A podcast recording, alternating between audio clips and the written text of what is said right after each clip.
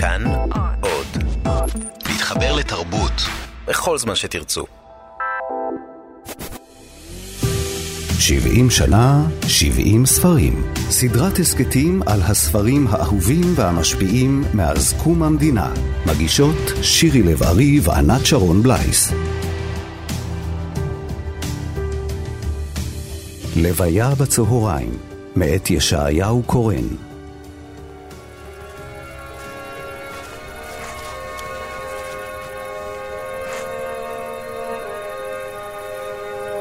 אסור לי להיות פה. לא היית פה אף פעם? לא. אל תדאג, אין פה כלום. בוא נשמור עליך. הבאתם את המימייה? שאל החייל. הגר הושיטה את ידה ליפתח. אתם לא מוכרחים להסתלק, אתם יכולים להיכנס לבית שבו הייתם. תשבו שם עד שלא תשמעו עוד את היריות. אבל אל תעלו למעלה. החייל נעלם בין הבתים, והגר ויפתח נכנסו לבניין. כשהתרגלו עיניה לאפלולית, נגלו להגר אריחים צבעוניים שחגו בריבועים סביב אבן עגולה ולבנה שהייתה במרכז החדר. הרצפה הייתה מלוכלכת. הם ישבו על מדרגה, כשהגר משלבת את ידיה על ברכיה, ואילו יפתח, רגליו פשוטות לפנים. המימייה אצלך? שאל יפתח. כן, אמרה הגר. למה לא נתת לו אותה? ניתן לו אותה אחר כך. אבל אולי הוא לא ילך היום, אמר יפתח. הסתכלתי עליו, אמרה הגר, הוא ילך. את יודעת, אמר, אני רוצה להגיד לך משהו. הוא לא סיים את המשפט. היריות החלו, שניהם נשתתקו. מתחת לפני השטח, מתחת לפניה של המציאות הפרוזאית, המאובקת, המנומנמת לכאורה, רוכשות הדרמות הגדולות בספריו של ישעיהו קורן. לוויה בצהריים, שראה אור בשנת 1974, הפגיש את הקוראים עם דמות נשית חדשה אבל מוכרת. אישה נשואה, משועממת, בודדה בחיי הנישואים שלה, מרגישה זרה לסביבתה. גם במקרה של הרומן הזה, הסיפור מסתיים באסון. הגר ארליך, אשתו של טוביה, לא מוצאת את עצמה בחיי המושבה, לא מצליחה לעבוד כמורה. במקום זה, היא מתבקשת לשמור על הילד של השכנה, יפתח, בן העשר, וביניהם מתפתח קשר של ידידות. יחד הם מסתובבים בשטחים הפתוחים שסביב המושבה בשרון, אולי כפר סבא, סמוך לגבול, מול הכפר הערבי שחרב. הימים הם ימי טרום מלחמת ששת הימים. הגר מתחקה אחרי חייל שאיבד מימייה. אחריה מתגנב מבלי ידיעתה הילד יפתח. זה מסתיים בלוויה בצהריים. הפרופסור אבנר הולצמן מספר על דמותה של הגר. מדובר כאן על זוג נשוי, הגר ארליך, שלכודה בחיי נישואים משמימים, עם בעל שתקן, בלום, אטום, ואת הדברים שהיא מחפשת היא מנסה למצוא בעזרת שיטוטים אובססיביים ברחבי המושבה וסביבה, במיוחד היא נמשכת בחבלי קסם אל חורבותיו של כפר ערבי בפאתי המושבה, בפאתי כפר סבא, שם היא פוגשת חייל וגם יוצרת איתו איזה קשר אירוטי קצר, ומלבד זה היא גם קושרת קשר עם בנם של השכנים, משום שלה אין ילדים משלה. הסיפור מסתבך והולך, בסופו של דבר הילד נעלם. ישעיהו קורן נזכר כיצד נולד הסיפור. התרוצץ לי איזשהו סיפור בראש, שהוא לא היה סיפור אמיתי ככל הנראה, אבל הוא היה ש... בגדר שמועה שאיזו ילדה שגרה באזור שבו גרנו, הלכה לאיבוד בערי השומרון. והיא הסתובבה לי בראש בכל מיני תלבושות וגוונים ומינים, ולאט לאט עלה בראשי הרעיון הזה של, של יפתח. הולצמן מספר על ההיכרות בין העורך מנחם פרי ובין ישעיהו קורן, וכיצד התגלגל כתב היד לספר, שהוגדר כבעל סגנון היפר-ריאליסטי. פרי אה, הכיר את קורן עוד כשלמדו בירושלים, באוניברסיטה, אה, בשנות ה-60, אה, ולימים הוא סיפר שיהושע קנז סיפר לו שקורן אה, כתב ספר, שמונח אצלו במגירה כבר אה, שנים בכתב יד. אה, פרי קרא את כתב היד הזה, וראה שזה בדיוק הדבר שהוא אה, משתוקק אליו, משום שהקו המנחה, האג'נדה של סימן קריאה בראשיתו, אפשר לקרוא לו קו אה, אנטי-עגנוני, פרוזה ישראלית אה, של יומיום. יפה, לא? זהו, איפה מצאתי אותה? בוא. הבמאי אדם סנדרסון איבד את לוויה בצהריים לסרט קולנוע ב-2014. שיחקו בו בין השאר הילה וידור ויובל בנאי. סנדרסון מספר על המפגש הראשון שלו עם הספר. הספר הגיע אליי מאיתמר הנדלמן, שהוא סופר וחבר. הייתי אצלו בבית, וזה היה מאוד מאוד פשוט. אמרתי לו שאני מחפש ספר לעשות ממנו אדפטציה לסרט, והוא אמר לי, אני אביא לך את הספר שאני חושב שהוא הספר הכי טוב שנכתב בעברית. והלכתי הביתה, קראתי את זה, והרגשתי משהו, אבל לא מה שצריכתי להגיד, ואחרי שהנחתי את הספר בצד, הוא פשוט... משהו בו התחיל לרדוף אותי. אני לא יודע בדיוק להצביע מה זה, נראה לי שזה מאוד קשור לתחושה שיש בו, כמו הבדידות הזאת ומשהו קצת מוזר במקום הזה שהגר ערך מסתובבת בו. ו... וזה נשאר עליי ממש ממש חזק, והרגשתי שיש בזה משהו מאוד קולנועי אה, בתחושות האלה. הפרופסור חנן נווה מדברת על דמותה החולמנית של הגר, שאינה קשורה למציאות ואין לה רגש של אחריות בוגרת. ובכן, הגר זאת, אנחנו פוגשים אותה, כי היא חסרת מנוחה, היא גם בטלנית ובטלה וחסרת ייעוד. כל האורח חיים שלה זה, כל החלק הראשון של הספר, היא קמה, היא ישנה, היא מתעוררת, היא נרדמת, היא פורסת צדין, היא מקבלת צדין, היא מתרחצת, היא מתנגבת, היא מכינה אוכל, היא מרתיחה מים, היא שוב מרוחצת את הכלים, שוב שמה. מה זה אה, סוג של אנואי, מה שנקרא, אותו שיממון של עקרת הבית שאין לה מה לעשות במקום כזה. זה, זאת הגר ארליך. פשוט אה, השעון של העולם והשעון שלה לא נפגשים, והרגליים שלה לא ממש על האדמה מעבר ללכת ולשוטט כל היום. תחושת סכנה מרחפת מעל הסיפור. אווירה של חשד, אי שקט, מועקה. הגר כמו מהגרת בביתה שלה.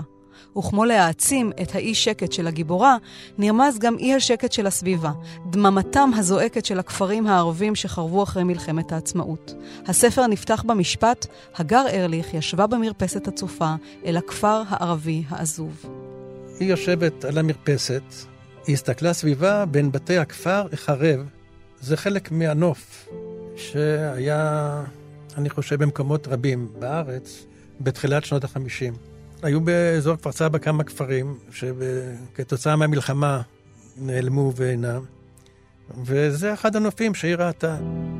יצאתי לסיור עם ישעיהו, והוא לקח אותי למקומות האמיתיים אה, בכפר סבא, אבל זה באמת כבר היה, הכל כבר כל כך עטוף בעירוניות.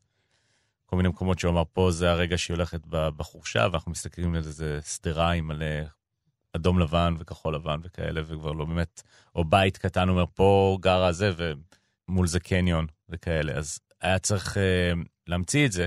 הוא שייך לדור, הוא יליד 1940, הוא עוד שייך לדור שזוכר את אה, ארץ ישראל של לפני 48, והוא דווקא זוכר מין זרימה כזאת של בין תושבי כפר סבא לבין הכפרים הערביים שסביבה, והוא חי בצילו של הגבול, הוא ממש חי בשכונת גבול, כמה מטרים מהגבול, כשמהצד השני קלקיליה. והוא סיפר את זה, שזה היה פשוט מקום שכאילו החברים של האבא שלו והאנשים שהיו מסתובבים איתם, הם פשוט...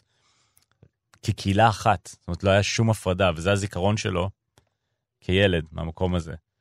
אמ, אז אני חושב שהוא נולד לתוך משהו שאני בטוח לא יודע להסביר, ואולי ישעיהו גם לא יודע להסביר, אולי הוא פשוט נותן לדברים אמ, להיות כמו שהוא, כמו שהוא מכיר אותם וזוכר אותם. מקום חדש שמתחיל לצמוח, והוא כולל בתוכו הרבה גורמים שאכן הם רחוקים מאוד מאותה עדינות או מאותה רגישות שקיימת באנשים מסוימים וכנראה שגם בהגר.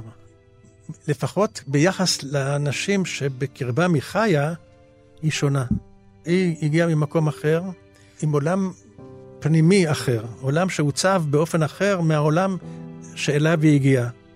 וכאן נוצר איזשהו קונפליקט, איזושהי התנגשות. אדם סנדרסון חושב שקורן כתב את הספר על אימא שלו. גם היא חשה זרות מתמדת. והספר הזה הזכיר לסנדרסון את אימו שלו. הגר מבוססת אה, פחות או יותר, אני חושב, על דברים שהוא, שנשארו ממנה אצלו. אני זוכר קצת משיחות איתו. אה, משהו בזרות שלה, ב, בהתנכרות שלה למקום, ב... אה, מתעטפת בספרים, לא ממש מתחברת לקהילה, ובאיזשהו אופן גם אני ראיתי את אימא שלי שם, כשאולי יותר בדיעבד אה, הבנתי את זה, קצת בסיפורים ששמעתי ממנה על שנות החמישים, שהייתה מספרת לי שהיו שוטפים את הרצפה בשביל לקרר את החדר, ואז נשכבים שם, וגם אצל קורן יש את זה שבעצם הגר מזמינה את הילד אה, לפרוס סדין על, ה, על הרצפה הקרה ולהירגע רגע מהמושבה הבוערת הזאת, ולתת לעצמם איזה רגע מנוח, אז משהו שם נראה לי התחבר בין האימהות. נראה לי שאולי זה הקשר. אה, כשאני מסתכל על זה מאוד בדיעבד, כי לא, בוא נגיד, לא הרגשתי את זה בצורה מודעת כשעשיתי את זה, אבל אחרי זה זה מאוד התחזק אצלי. בסביבתה נמצאת שרה שטראוס, זאת השכנה שלה. שרה ושמחה שטראוס, זוג, שעברו כל אחד לעצמו וביחד צרות לא קטנות. יש להם ילד בן שמונה בשם יפתח, וילד כנראה אה, אולי אה, מוגבל, אולי אה, פגוע, איזה סינדרום פיגור או, או מה, תינוק, דני. ושרה טרודה מאוד עם דני, ויפתח, כיוון שגם ימי החופש הגדול מתקרבים, בבית ספר נגמר בצהריים, וכולי, מבקשת לעיתים קרובות מהגר שתשמור על הילד. לאישה הזאת אין ילד, וזה משהו שמאוד מאוד אהבתי מהספר, ו... ואני גם אוהב את הדבר הזה באומנות, בעיסוק הזה של עקרות. אז הרגשתי שזה מקום, ש... זה מקום שהוא הוא, הוא, הוא מייצר, הוא מייצר איזה צורך בלשמור על משהו מאוד מאוד אה, תמים ושלם ועדין. אה, כאילו, היא כאילו שיחקה עם הרעיון של ילד, של להיות אימא. זה מה שאני חושב מאוד עובד במה שמאוד תפס אותי בספר. אה, ובסוף אתה מבין שזה בעצם רק משחק, באמת. ובגלל זה נראה לי הכאב הזה הוא, הוא נורא יפה. כי הוא מחדד את הדבר הזה, את, ה, את זה שהיא רק נתלתה באיזה ענף היא לא באמת, אה, היא לא באמת אימא. ויום אחד אגר הלכה לכפר הערבי, שכבה שם עם החייל שאותו היא פגשה, בתוך כדי המעשה, כאן הדרמה הענקית של הסיפור. היא רואה את הראש של יפתח מציץ עם הידיים שלו, והיא רואה את האצבעות שלו הקטנות מטפסות, מן הסתם יפתח עקב אחריה, והלך אחריה והציץ וראה מה שראה, הציץ ונפגע מה שנקרא. היא שומעת כל חבטה, כנראה הוא נפל מהחלון, ואחר כך צעדים, יותר היא לא שומעת, וכשהיא חוזרת הביתה, אה, מסתבר שיפתח נעלם. כמו באיזה סרט אימה, שאנחנו רק ממתינים אה, שמשהו יתרחש, וזה משתלב במרקם הכולל של, ה, של היצירה. יש בו, יש בו חומרים חריפים מאוד. איך היא נוסעת למשל באיזה נואשות לאזור הבילויים המפוקפק באיזה סביב קולנוע מוגרבי, ואנחנו מבינים, זה לא נאמר, שהיא נוסעת לחפש את החייל הזה שסיפר לה פעם ששם הוא מבלה אה, בחופשות שלו. יש פה מצוקה עצומה, יש הזדקקות אדירה, אבל הכל דרך מסכים של שתיקות ושל בלימת מה שלא נאמר. מה עושים בתל אביב? מסתובבים על יד מוגרבי, בטיילת. המשפט הזה שאמר החייל ליד גדר האבנים, לאחר שסירב לקחת את המימייה ומסר אותה ליפתח, קפץ לתוכה. היא איבדה את מראה פניו, ולא ידעה אם תדע לזהותו כשיעבור מולה ברחוב. היא קמה, הזקנה שלידה נשארה לשבת, ורק הכלבלב התרוצץ לה בין הרגליים. שוב הייתה בין כולם. זרמי ההולכים והשבים התערבבו זה בזה. אנשים עקפו אותה, פגעו בגופה. ירדה לכביש והלכה במקביל למדרכה. ליד הרמזורים ראתה קבוצת בחורים המתקהלת סביב דוכן משקאות. שני חיילים שתו גזוז. הם הביטו בה. לא הכירה אותם. אבל מבלי שרצתה בכך, חזרו אליהם עיניה. אחד החיילים חייך אליה, אולם הרמזורים שוב התחלפו והיא חצתה את הכביש. אז יש לנו סיפור על אישה שהתחילה בבית וגמרה מחוץ לבית. ו- וכל מה שקרה בבית הוא החרבה של חיי הנישואים עם כל הסעיפים המשתמעים מזה ש- שהיו שם. להגר אין ילדים, והנה יש לשרה שני ילדים. לגיבורות קוראים שרה והגר, לא מקרה הוא, ויפתח קורבן, mm-hmm. כן, התהפכות הקורבן, הילד הקורבן, הבת הקורבן. היא, ברשלנות שלה, בזלזלנות שלה, לא שהיא זלזלה בילד, היא מזלזלת ב...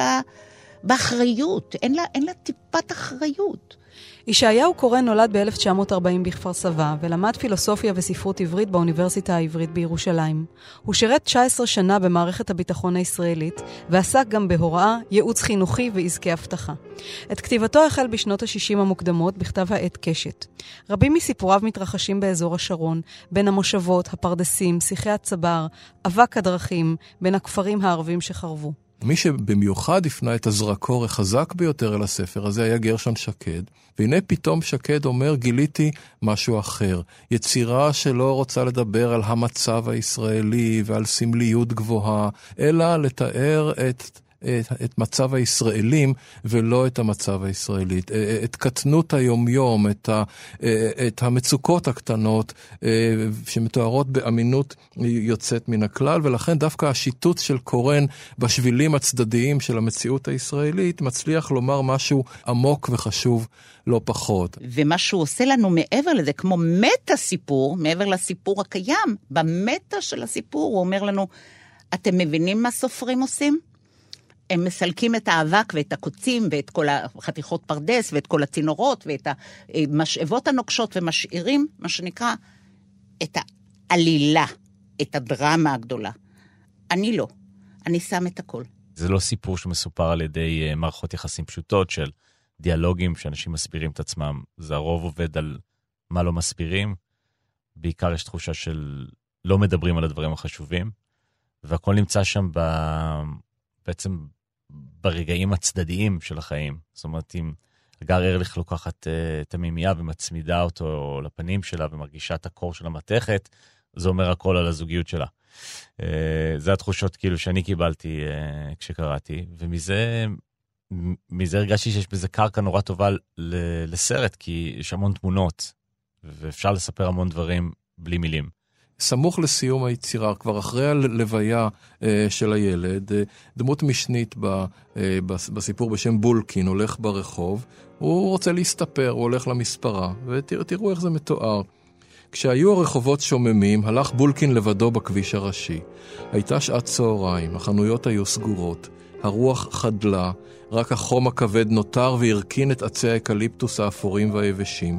הדרמה שזה עתה התחוללה בבית הקברות בלוויה מתמוססת בחום הכבד של הרחוב הנטוש בשעת הצהריים, והסיפור מסתיים באיזה אקורד כמעט אה, מטופש בהתלבטות של אותו בולקין, uh, איזה בושם הוא ירצה שהספר יתיז עליו עד שהוא בסוף בוחר בריח קריזנטמות. וכך באיזה מין מפח נפש חרישי אנחנו נפרדים מהיצירה הזאת.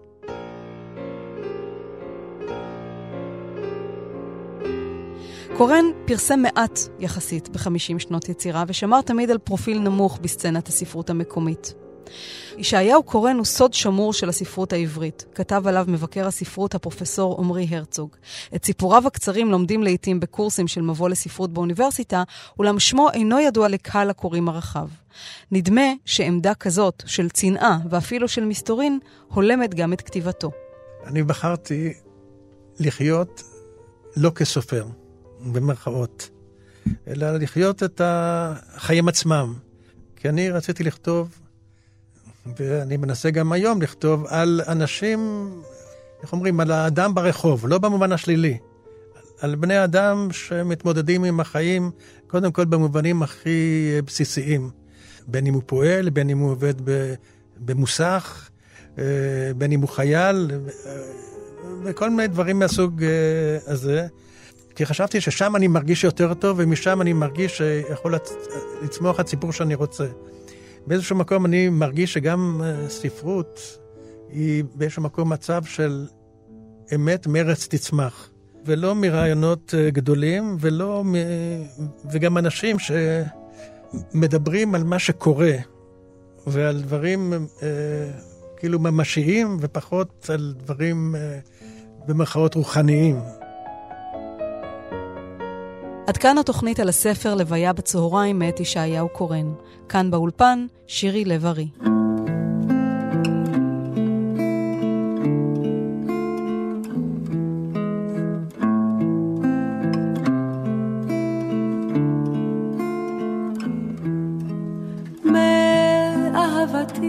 הלכתי אל בורות המים בדרכי מ...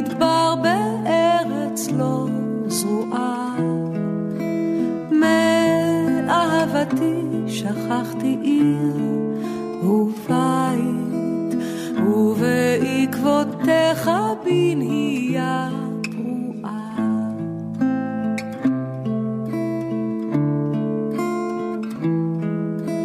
רק אהבתי נתנה לי צל בקיץ ובסער